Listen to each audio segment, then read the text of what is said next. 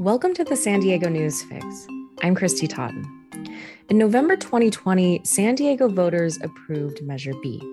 Measure B ended the city's old police review board and replaced it with a new, more powerful board called the Commission on Police Practices. But before the new commission can appoint new members, the San Diego City Council must first pass an ordinance that outlines how the commission will operate. In the meantime, the board is understaffed and unable to keep up with the growing workload. Brandon Hilpert is the chair of the Commission on Police Practices. Commissioner, I was hoping that you could give me just a brief overview of uh, what the former board did and what the, the new Commission on Police Practices will do. Sure. So the former um, review board basically would look at internal affairs, closed case files, and then we would review it to make sure that allegations that were brought up were being thoroughly investigated and were done properly. So the nice thing about the way San Diego does our model is it allowed both the CRB previously and, and now the commission to review cases before officers received any discipline for sustained findings.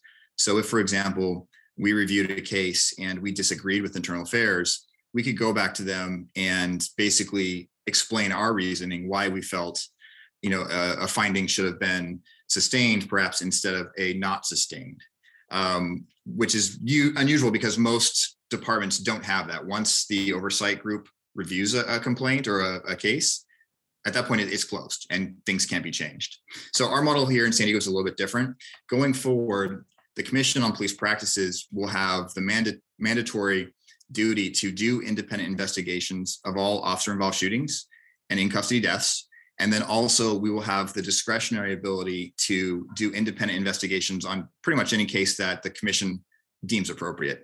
The commission would have to vote to do so, but it allows uh, citizen oversight of, of pretty much any case. Gotcha. Yeah, and this is, you know, was really highly supported by San Diego voters. It's passed with 75% of the vote, but there has been a hangup. And you wrote a, a letter to City Council uh, kind of saying that the commission was in danger of collapse. What's going on? Sure. Yeah. So, you know, as, as with all complicated issues. This is definitely one of them. Um, it's definitely taking longer than than we would have liked. We unfortunately kind of saw this happening uh, before the vote, and we sent a memo to the city council at the time, uh, asking them to basically try to fully staff the board at the time, uh, just because we knew that it would take you know a good year and a half is what we were thinking uh, before you'd be able to have new commissioners added. So the hiccup here is while we're in that transition process. Um, the city needs to do their implementation ordinance, which basically, as you kind of state, stated, sets the structure for how the commission will operate. And then once that's done, the city council can then appoint uh, new commissioners. But until that date, we can't do so. So ever since the election, uh, and then the measure was was chaptered, is what it's called. The Secretary of State for California basically makes it become law, um, which happened in December of last year. From that date forward, we can't really ever add a new commissioner until that ordinance goes through. So just because we're all volunteers, uh, it, it's a lot of work. Um, and then over the last couple years, we've had far more complaints uh, just because everything that's kind of gone on, uh, you know, nationwide. People are much more willing to file complaints, and I think also on top of that, we, we just have been as a society we've become much more aggressive in, in police oversight so our complaints have, have gone up almost double um, typically in an average year the previous board and the commission would look at about 60 complaints. Uh, in the last fiscal year, we closed out 100 and I think it was like 125. So it's definitely increased quite a bit. And for volunteers who basically had you know initially been told you're going to be spending anywhere from you know 20 to 30 hours a month uh, on a volunteer basis doing case reviews you know we have commissioners that you know are, are doing probably minimum i would say probably closer to 40 and in some cases like myself and some of the other uh, you know members are doing closer to 100 hours a month. So it's just that there's you know burnout that kind of comes into play. Um, it's, it's a lot of work. And obviously we have to you know review sometimes some very difficult cases you know things like in in custody deaths and, and officer involved shootings. Um, but we all do it because we believe in the cause and we think it's important for there to be civilian oversight of, of the san diego police department. Um, the one thing is you know right now we have a lot of commissioners who who have stayed on that they've either termed out, which they're allowed to stay on until they're replaced, uh, but they've officially done their their you know maximum of eight years of service. Uh, but they're staying on because they believe strongly in what we're doing. but the flip side is, you know, we have people who have had to resign because they've, you know, accepted a job out of town. Uh, they have family commitments or, you know, personal issues that that you know limits the amount of volunteer hours they can put in. So just we've had attrition over the last year and a half, and that's why right now we're we're down to about 13 uh, members that are actually doing case reviews. Uh, we should be at 23. So that's why we sent out the memo asking the city council to move forward to create a standalone ordinance that would allow new commissioners to be appointed. Um, those would still be you know temporary until that ordinance uh, comes down the, the, pipe. They're looking at having the city council review it uh, February 28th. Uh, and then realistically, it'll probably not go into effect, you know, for I would say a minimum of not probably nine to 12 months. How has the city responded so far? Um, we've had some initial discussions. I think right now uh, the city's goal is to basically move forward in one one ordinance. Um, I think they're just hoping to try to to have everything done all at once. There's some community feedback that uh, they don't want an interim step, but our concern is just the fact that we would rather have temporary members added uh, so we can continue oversight rather than having cases that kind of either delay for too long or that it, it's just not able to move forward as fast as as we've been able to. So as I said, we have a backlog of I think right now about 90 cases that are waiting for commissioners to review and then present to the full commission. Uh, so it is a delay. Uh, typically, we, we try to get cases done within usually no more than 90 days. And unfortunately, with the number of cases we have, we've definitely gone far beyond that.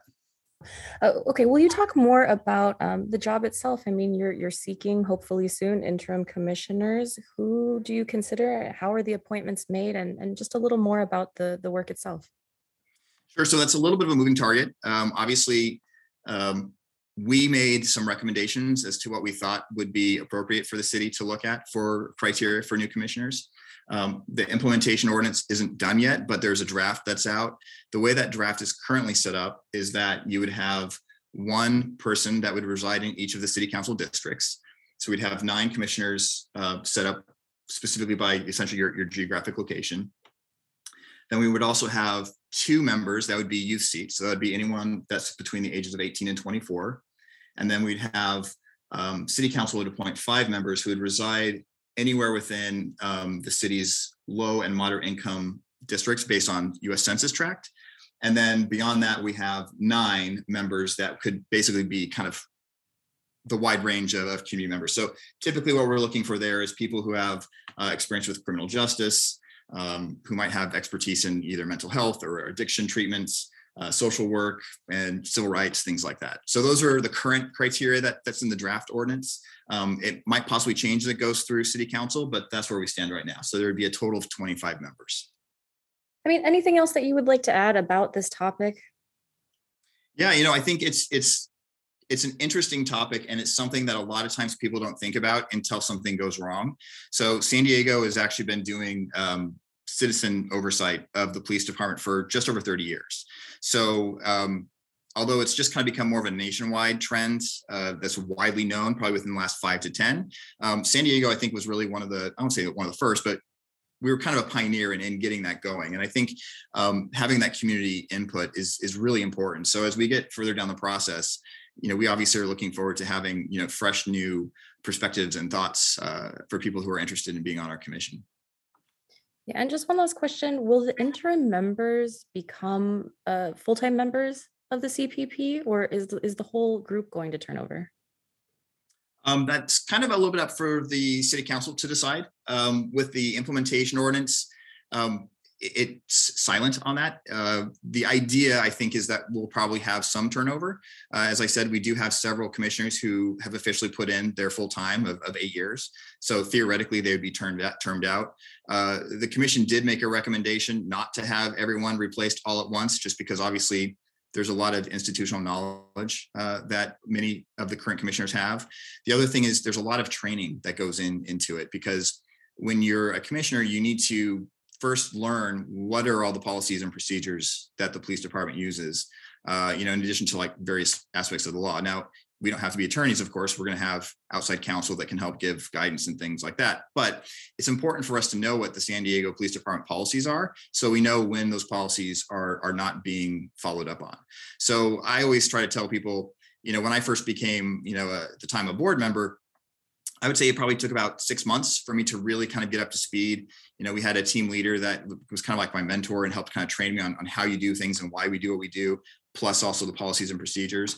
And then after that, it probably takes, you know, a good, you know, six months to, to get good at what we're doing. So, you know, I would say it probably takes a good year for a new commissioner to really get fully up to speed and, and be really efficient at what they're doing. So if we were to replace all of our commissioners all at the same time, the risk there is we would potentially have you know a year where citizen oversight may not be as strong as we would like it to be here in San Diego. So that's a little bit for the city council to, to formalize and decide, but I would hope that they would at least maybe replace half uh, on the first phase and then maybe the year after, potentially the other half. Brandon Hilpert is the chair of the Commission on Police Practices. Brandon, thank you. You're welcome. My pleasure.